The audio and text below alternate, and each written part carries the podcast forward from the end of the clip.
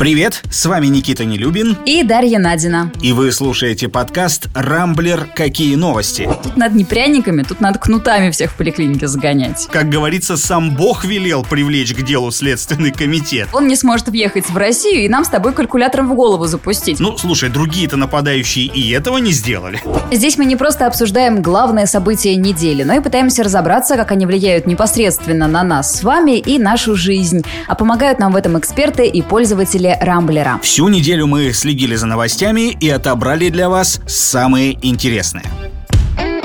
В прошлую пятницу никто и представить не мог, что буквально через пару дней власть в Афганистане возьмут талибы, члены запрещенного террористического движения. Молниеносно и практически без боя они вошли в Кабул. Местные жители попрятались, ну а те, кто посмелее, стали штурмовать аэропорт в бесплодных попытках сбежать из страны. Мир облетели страшные кадры. Десятки людей, не попавшие на борт, цеплялись за крылья и шасси. Сколько людей погибло доподлинно неизвестно. Талибы говорят, что всего всего 12, но доверять данным новых хозяев страны не приходится. Как, собственно, и их многочисленным обещаниям наладить в Афганистане нормальную жизнь. Желая получить одобрение мирового сообщества, талибы, ну, как бы так вот, умасливают и обещают уважать права женщин, амнистировать всех чиновников, которые служили э, прежнему режиму, ну и вообще построить едва ли не демократическое государство по шариатским законам. И вот, ну, если честно, прям жуть берет от того, что днем талибы раздают миролюбивые такие вот комментарии, да, а вечером в соцсетях появляются страшные видео с расстрелом мирных жителей на улицах Кабула. Вообще последние 40 лет талибы только и делали, что несли насилие и смерть. Они стремятся починить жизнь вокруг нормам исламских законов, причем верных в их понимании, особых исламских законов. Женщинам запрещают учиться, выходить на улицу без сопровождения. За накрашенные ногти можно лишиться пальца. За прогулку до магазина получить пулю. Безбородых мужчин Мужчин избивают на улицах, торговлю строго регламентируют, развлечения под запретом. В общем, ужас. Да, СМИ уже писали, что, войдя в Кабул, боевики чуть ли не первым делом сожгли местный парк аттракционов. Правда, перед этим сами покатались на всех этих каруселях. Восторг в глазах у бородатых мужиков был неподдельным, но еще бы. В своих далеких заброшенных пуштунских селах они отродясь такого не видали. Вообще, мне очень понравилась мысль одного журналиста о том, что американцам последние 20 лет надо было не тупо деньги и оружие вести в Афган, а строить, э, ну вот как раз торговые центры, там, Макдональдсы, парки развлечений, а вось э, террористический вот этот бред э, и повыбивали бы из голов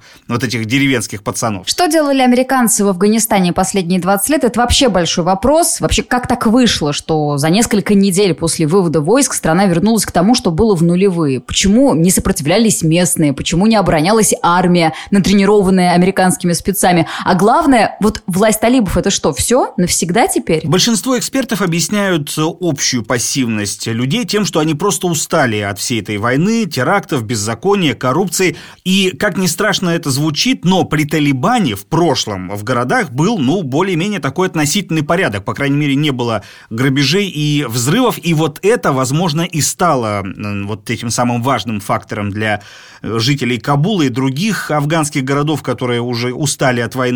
Плюс э, талибы давно на самом деле обрабатывали правительственных военных, об этом говорит Артем Улунян, доктор исторических наук, э, главный научный сотрудник Института всеобщей истории. Конечно же, Талибан вел свою работу среди вооруженных сил.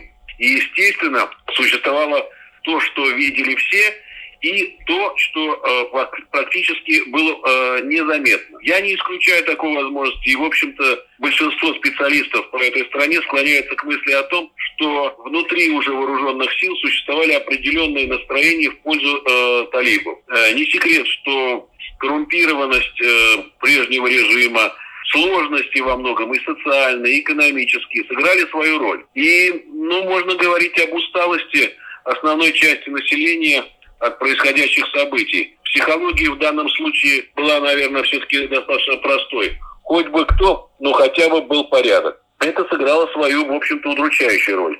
Но не надо забывать о том, что на севере Афганистана, тем не менее, формируется сопротивление существующему режиму. И уже об этом известно. Поэтому говорить о том, что все население Афганистана э, не сопротивляется или готово принять Талибан, это совершенно не так. Безусловно, сейчас Афганистан это, ну, такая главная головная боль для всего Запада. И дело тут даже не в том, что права местных жителей там жестоко нарушаются, а все дело в угрозе, которую несет э, Талибан, запрещенный везде и всюду, потому что в прежние времена основой их экономики была торговля наркотиками, и хотя они вроде как сейчас обещают наркотрафик остановить и зарабатывать на природных ресурсах и сельском хозяйстве, верить в это, повторимся, очень и очень сложно. Кроме того, Талибан – это распространение экстремизма, угроза новых терактов в Европе, миграционный кризис. Вот я прям уверена, что в ближайшие месяцы на улицах многих европейских городов появятся бездомные беженцы.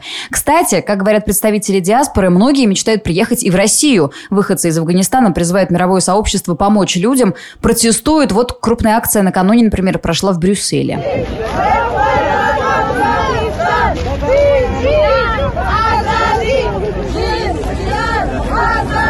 Россия и Китай сейчас пытаются играть э, в таких переговорщиков. Прямо это, конечно, никак не проговаривается, но наши дипломаты э, достаточно мягко высказываются об афганской угрозе, по крайней мере, мягче, чем европейцы или американцы те же. Приведет ли это к чему-то хорошему, по большому счету, сейчас никто не знает. Радует только заявление секретаря Совбеза Николая Патрушева о том, что предпосылок для отправки в Кабул наших солдат сейчас нет. Между тем, в Кабуле все еще есть американцы. Военные обеспечивают вывоз своих сограждан, и не исключено, что Джо Байден отправит им кого-то в помощь. Дело в том, что вывод войск дорого обошелся действующему президенту. Его рейтинг упал до 46%, а это минимум с момента вступления в должность. Критикуют его нещадно, и вот, как знать, может быть, ради сохранения популярности он решится отыграть назад и спасет афганских женщин и детей от террористов. Лично я сомневаюсь, что это каких-то ему существенных политических очков прибавит, потому что ну, для всего цивилизованного мира вывод американского контингента – это совершенно очевидный внешнеполитический провал США. Об этом говорят сейчас все без исключения. Ведь, по сути, они впустую потратили 20 лет и около триллиона долларов налогоплательщиков, пытаясь тщетно насадить в Афганистане цивилизацию, демократию и равенство. Единственное, что у них получалось, это вот хоть как-то все эти годы сдерживать э, боевиков, которые на время в такое вот полуподполье э, ушли. Но, с другой стороны, мне кажется, они все равно рано или поздно бы взяли свое. Так что приход Талибана к власти был, э, на мой взгляд, лишь вопросом времени. Слушай, ну вот ты говоришь, впустую потратили 20 лет. Но я так не считаю, например, потому что за эти 20 лет множество женщин смогли отучиться в школах, в университетах, смогли выучить иностранные языки, получить работу, смогли вести нормальный образ жизни. Потому что сейчас, ну, с этим совсем покончено. Сейчас женщин превращают, ну, я не знаю, в какую-то домашнюю утварь, в животных буквально, в скот. У них нет вообще никаких прав. У мальчика четырехлетнего, который с мамой идет по улице, больше прав, чем, у, собственно, у этой мамы. Она без него не может выйти на улицу, потому что он ее обоснование для того, чтобы тупо прогуляться до магазина. Поэтому вот эти 20 лет американцев в Афганистане не зря были, на мой взгляд. Другое дело, что выводить войска, ну, с точки зрения американского налогоплательщика, необходимо. Потому что зачем тратить на это деньги, зачем отправлять туда э, мальчиков, э, которые там получают ранения и какие-то травмы психологические и физические. Поэтому глобально я считаю, вот если бы я была американкой, я бы считала, что Байден поступил правильно и сделал все как надо. Но вот мне кажется, у него проблема с позиционированием. Он как-то все упирает на общечеловеческие ценности, а надо бы тупо про экономику говорить. Ребят, мы триллион потратили, что нам там дальше-то сидеть? Вот мы и выходим. Может, тогда бы рейтинги не упали так сильно. Мне вот, кстати, еще что очень интересно. Исключит ли теперь э, Россия и другие страны Талибан из списка запрещенных организаций? Ведь хотим мы этого или нет, но это теперь новый правящий режим, который вышел на мировую арену, да, и с ним так или иначе придется считаться и иметь дело, вести там какие-то переговоры. В МИДе нашего вчера уже заявили, что это, мол, будет зависеть от реальных действий талибов. Но мы с тобой уже упомянули, да, о вот этих первых страшных массовых расстрелах в Кабуле. И, ну, для меня очевидно, что обстановка там с каждым днем будет ухудшаться. Я не считаю, что Талибан запрещенная организация, что это правящий режим. Это это не правящий режим. Это просто группа малообразованных людей, которые взяли власть, потому что у них есть сила и оружие. И те ценности, которые они насаждают, они античеловечны. Эти люди не могут управлять страной. Террористы не должны управлять страной. Террористы вообще не должны быть никакой правящей силой. Поэтому единственный путь сейчас – это свергать их. И там, кстати, уже на севере Афганистана идут такие движения. И есть регионы, которые объявили, что не будут подчиняться Талибану. Так что остается только надеяться, что они как-то смогут взять себя в руки, объединиться и свергнуть э, этих террористов. Меня еще, кстати, повеселили э, слова посла России в Кабуле о том, что талибы – это, цитата, «адекватные мужики». Очень, мне кажется, это высказывание ярко коррелировало вот с теми самыми видеороликами из парка аттракционов, да, где бородатые необразованные эти дикари с автоматами впервые в жизни катались на каруселях. Да-да-да, еще кадры из дворца, которые они захватили и едят там, сидят на полу руками. Это тоже было просто очень смешно. Да-да-да. И вот с такими вот славными ребятами мы теперь ручкаемся помпезно. Они, конечно, нас всех заверяют, да, что они белые пушистые, обещают, что в Афганистане и соседних странах все будет спокойно, но, как по мне, грош цена всем этим обещаниям. Тут я с тобой согласен, это бандиты, террористы, и верить которым нельзя ни в коем случае, нужно быть с ними, ну, предельно внимательными. Жаль только, что Россия с ними уже давно начала ручкаться, и нам это в будущем, мне кажется, безусловно аукнется. Кнуты закончились. Власти снова предлагают россиянам пряники, а именно обещают разыграть 100 миллионов рублей среди тех, кто привился от коронавируса. Тысяча призов по 100 тысяч рублей ждет тех, кто успел поставить вакцину до осени. Меры стимуляции, так сказать, власти использовали и раньше. В Москве разыгрывали машины, в Подмосковье квартиры, в регионах давали скидки и какие-то там тоже деньги. Теперь же акция федеральная, и если для жителя столицы 100 тысяч ну это так, карманные расходы, то для людей из Поволжья, например, ну, сумма внушительная. Согласен. Ну, участвуют в этом розыгрыше все, кто успел получить прививку с начала вакцинации. Отбирать победителей будет компьютер по номеру регистрации прививки в едином реестре. Короче, если вы привиты, то сидите и ждите сентября и счастливого письма на госуслугах. Если нет, то идите в поликлинику, чего очередей сейчас нет. Хотя эффективность вакцинации все же стала несколько ниже ниже, чем когда вот мы с тобой, например, уколы делали.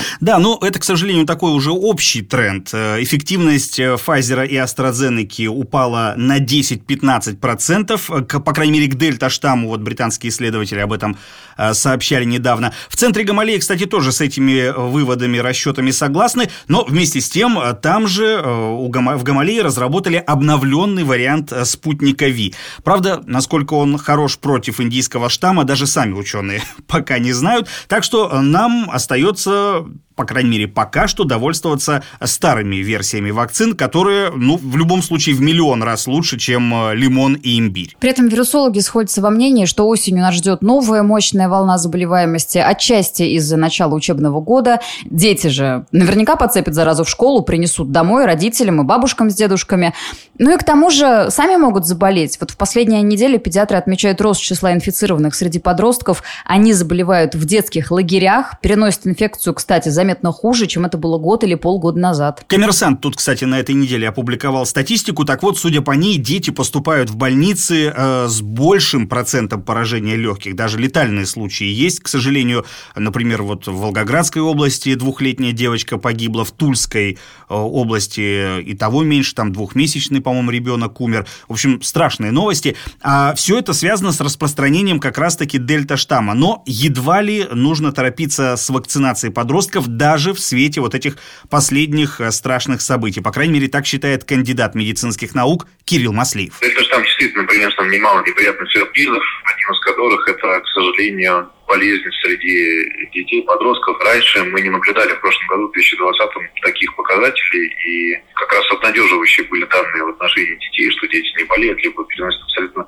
бессимптомный коронавирус. Сейчас все-таки есть подтверждение тому, что болезнь и подвергает воздействию более молодые слои населения, детей. Одним из первых, кто задумались о вакцинации среди детей, были американцы. Они планировали введение вакцинации, начиная с 1 сентября, с началом учебного года. Но все-таки мы, врачи, клиницисты, мы относимся предельно настороженно к применению вакцин без э, таких клинических исследований, испытаний, конечно же, особенно в детском возрасте. Пока же заболеваемость в России не растет, но сохраняется высокая смертность, порядка 800 человек каждый день. Как изменятся цифры после выборов в сентябре, остается гадать. Ограничений же у нас нет сейчас толком. Зато вот в Израиле, в Испании, в ряде отдельных регионов Европы гайки постепенно начинают закручивать. Там тоже сейчас бушует дельта-штамм. Жестче всех себя повели власти Новой Зеландии, где на днях выявили первого за полгода ковидника внутри страны.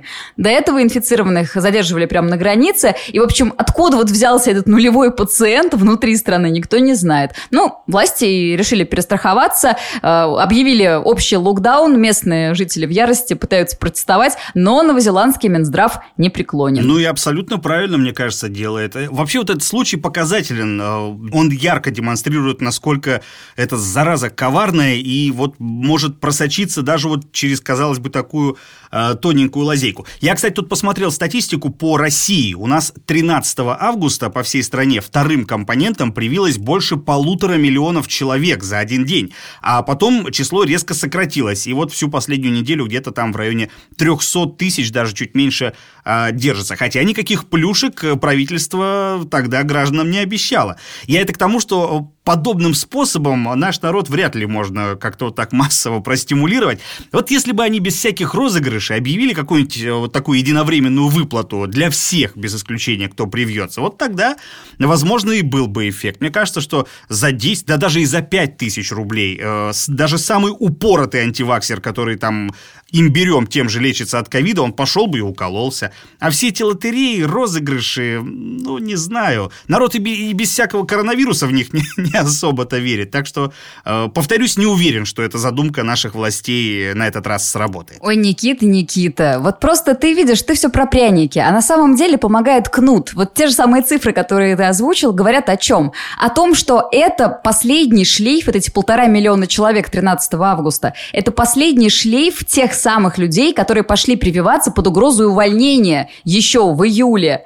То есть они сделали в июле себе первый укол, вот сейчас пришли делать второй. А когда угроза увольнения как-то исчезла, миновала, вот все, люди перестали прививаться. Гайки же открутили. Так что нет, тут надо не пряниками, тут надо кнутами всех в поликлинике загонять. На этой неделе единороссы предложили закрыть границы России. Но не пугайтесь, не для всех, а только для русофобов и нацистских последующей. Это была прямая цитата. Короче, чего хотят? Хотят не пускать в страну иностранцев или с без гражданства, которые возбуждают ненависть, унижают ветеранов Великой Отечественной войны, публикуют заведомо ложные сведения о деятельности Советского Союза в годы войны или одобряют преступления нацистов. Как рассказал в четверг депутат Александр Хенштейн, МВД уже поддержала эту концепцию. Ну, никто и не сомневался, что так оно и произойдет. Вообще, людям э, немного хотя бы знакомым с системой сразу стало понятно, что это не более чем такой популистский ход накануне выборов. Потому что Россия и так славится достаточно жесткими требованиями для въезжающих. На самом деле визу получить э, в Россию не так просто. Но вот наивные пользователи соцсетей связали новый законопроект э, с последними скандалами в Киргизии и Казахстане, где представители этнического большинства большинства, э, так скажем, показательно обижают русских. Было несколько скандалов, и все крайне мерзкие, если честно. Началось с того, что несколько недель назад в спортивном лагере в Киргизии сверстники жестко избили русского мальчика, причем делали это неоднократно. По версии родителей ребенка, причиной стала межрелигиозная рознь. Короче, били мальчика за то, что он не верит в Аллаха. Или вот скандальное видео, я думаю, все уже успели в соцсетях его заметить. В Бишкеке посетитель детского центра развлечений беседуют с сотрудницей через стойку, и вдруг ни с того ни с сего швыряет в нее калькулятор. Как выяснилось позже, ему не понравилось, что девушка заговорила на русском языке. В обоих случаях следователи местные завели дело, но как-то вот жестких мер не последовало. Ну, кстати, вот этому Гаврику с калькулятором на 10 лет вроде как въезд в Россию запретили, да еще и уголовное дело о хулиганстве завели, так что, ну, глядишь и присядет на, на, ненадолго. Ну, слушай, подожди, это таким образом они просто нас с тобой оградили от этого неадеквата. Он не сможет въехать в Россию, и нам с тобой калькулятором в голову голову запустить. Но он продолжит обижать точно так же русских людей у себя на родине. И всякий раз, когда с ним кто-то заговорит на русском, а, он сможет спокойно какую-нибудь гадость ему сделать. И ничего ему за это а, как бы не вменят потом силовики. Из э, Киргизии перенесемся в Казахстан, э, там еще дальше пошли, организовали такие языковые YouTube-патрули. Э, как все это выглядит? Такие крепкие казахские молодчики выкладывают в интернет видео, на которых русские, в основном немолодые женщины, извиняются за то, что плохо владеют основным языком страны. Авторы роликов называют бедолаг фашистами и гастарбайтерами. Кстати, одному такому казахскому блогеру тоже запретили приезжать в Россию, по-моему, аж сразу на 50 лет. Вообще вот кто-то может сказать, что все это единичные инциденты. Как бы, ну да, может быть. Единичные инциденты – это одно. Дураков везде много, это мы все понимаем. Но все-таки этим летом оскорбления русских, этнических меньшинств, да, в Киргизии, Казахстане, они ведь, кажется, стали системой. И вот что пугает наши власти, униженным не стремятся помочь. Ну, то есть депутаты, конечно, выразили возмущение, в Россотрудничестве поставили на контроль, но каких-то более-менее внятных шагов сделано не было. Вот еще раз. И это же считывается как? То есть, ну, тоже мне проблема, все бывает. При этом рычаги давления у Москвы есть, на Казахстан, может быть, в меньшей степени, но вот Киргизия от нас серьезно финансово зависит. Я не понимаю, почему эти рычаги не используют. Ты знаешь, я вот тоже обратил на это внимание и удивился, насколько наш МИД сдержанно отреагировал на русофобию в странах Центральной Азии. А если подобное происходит, например, в Украине или в других там западных странах, да, вот тут Мария Захарова прям так активно начинает возмущаться. Понятно, что на Востоке у нас теперь друзей намного больше, чем на Западе, и ссориться еще и с ними до кучи нам точно ни к чему, но русские-то и там, и там живут, и там, и там их притесняют. И вот что это за двойные стандарты такие, и почему одну часть наших соотечественников мы хотим защищать больше, чем другую? Да, вот тут, э, как ты говоришь, вопросики, вопросики. Интересно еще и то, почему такие конфликты стали сейчас происходить. Возможно, виновата пандемия, да, потому что Россия перестает быть интересной для переезда страной, денег тут меньше, плюс отношение русских к мигрантам, как к людям неравным, это тоже есть. Мы это все знаем, это бросается в глаза, и об этом наверняка наверняка знают и в странах, откуда эти самые мигранты к нам приезжают. Растет ненависть, неприятие растет, и ну, едва ли это кончится чем-то хорошим. Вообще, надо сказать, что лично для меня вся эта тема тоже очень такая сложная и болезненная, потому что я большую часть жизни прожил в Якутии, где примерно 2-3 десятка лет назад, ну, может быть, чуть поменьше, начали вот тоже так активно проявляться русофобские настроения. Сейчас и вовсе они пышным цветом распустились. Но это, к сожалению, известная проблема вообще всех наших многонациональных регионов, да, хотя справедливости ради надо сказать, тут я с тобой э, согласен, что в России тот же самый уроженец Киргизии, там, Казахстана или Таджикистана тоже может запросто столкнуться э, с теми же националистическими проявлениями. Далеко за примерами, кстати, ходить не надо. Вспомним, сколько добрых слов э, в кавычках вылилось недавно на певицу Манижу, которая в этом году представляла нашу страну на Евровидении. Так что, да, тут очень сложная, глубинная такая проблема, она исторически сложившаяся, и вот так вот с кондачка ее решить, конечно, э, не получится. Вообще, мне кажется, на политиков тут не стоит рассчитывать в этом вопросе. С трудом не верится, что они когда-нибудь смогут нас всех а, друг с дружкой помирить, так что в этом вопросе вся надежда скорее только на нас самих. Я не считаю, что это такая уж старая проблема. На самом деле проблема довольно молодая. У нас к мигрантам из Киргизии, Казахстана, Узбекистана стали относиться как к людям неравным в Москве в той же самой, при Лужкове, по большому счету, потому что при нем появилась такая политика, что эти люди приезжают к нам работать на э, самые низкооплачиваемые должности. Соответственно, они вот обслуживают, поэтому к ним можно относиться хуже. Это появилось недавно, это появилось не при советской власти, власти, например, когда, конечно, был бытовой национализм, и всякое случалось,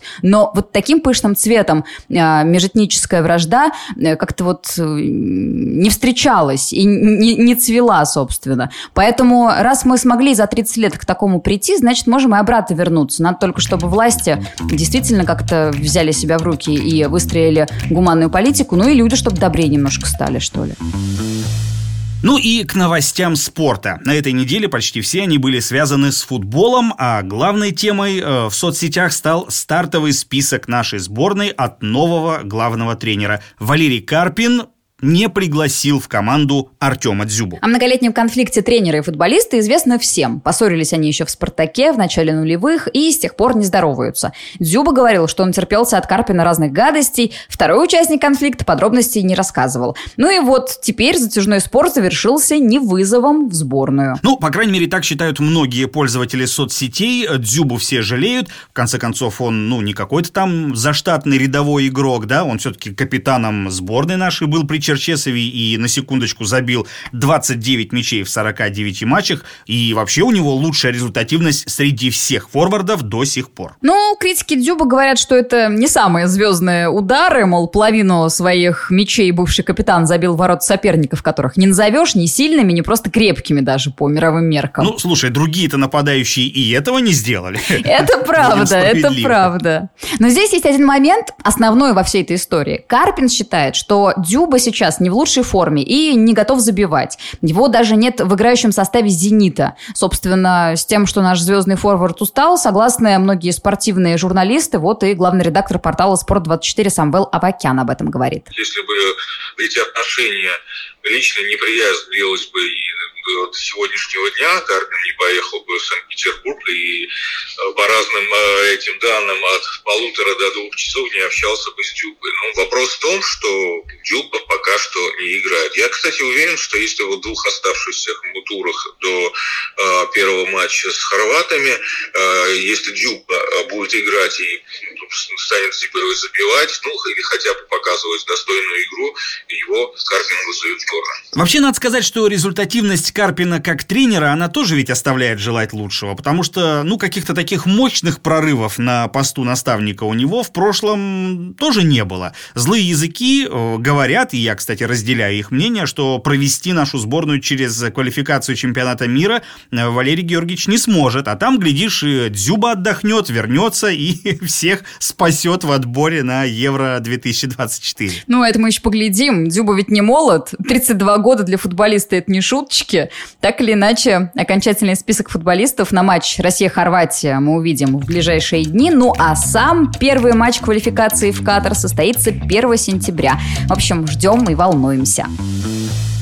В соцсетях на этой неделе активно обсуждали и другую новость, которая прилетела к нам из Новосибирска. Там местного историка вызвали в СКР за пост об Александре Невском. Но не актере, а об великом русском князе. Дело в том, что кандидат исторических наук, краевед Сергей Чернышов, имел неосторожность у себя в Фейсбуке назвать Невского коллаборационистом. Чернышов возмутился, что в городе ведутся дискуссии на тему переименования площади Свердлова в площадь князя Александра Невского. В своем посте он заявил, что ему грустно видеть, как в Новосибирске всерьез обсуждают эту тему, ведь один террорист, а другой коллаборационист. Это цитата. Пост задел кого-то из верующих Новосибирска, этот самый аноним накатал заявление в Следственный комитет. Невский ведь канонизирован, да? Значит, ну, конечно. Что это оскорбление чувств верующих. Но следователей религиозный аспект этой истории не заинтересовал, и они решили пришить историку статью об оправдании фашизма. Ну да, потому что коллаборационист это же откуда-то из э, там оттуда, из времен Великой Отечественной, фашисты, что-то там, свастика. Короче, Чернышова вызвали в отделение, где он натурально беседовал со следователем об истории. Хоть кто-то об этом со следователем поговорил. Ну, конечно. Значит, э, назначили лингвистическую экспертизу, и мне теперь лично очень интересно, чем она закончится и что покажет. Ведь если придираться к словам, то, ну, по сути, термин сам коллаборационист по отношению к Александру Невскому, он ведь и впрямь не очень подходит. Да, потому что он появился в 20 веке, использовался для обозначения тех, кто сотрудничает с фашистами. И историк употребляет его тут не совсем к месту и явно с целью популистской, а не просветительской, говорит доцент факультета журналистики МГУ Анастасия Николаева. Сама постановка вот этой вот фразы э, напоминает нам слоган «Один террорист, второй коллаборационист». Вот даже рифма есть. Скорее всего, такие высказывания под собой имеют э, эмоциональную основу. А, автор желает привлечь внимание аудитории. Так сейчас работают многие медиа, особенно ТикТок. И все-таки вот эти высказывания в духе ТикТока мы не можем считать научными.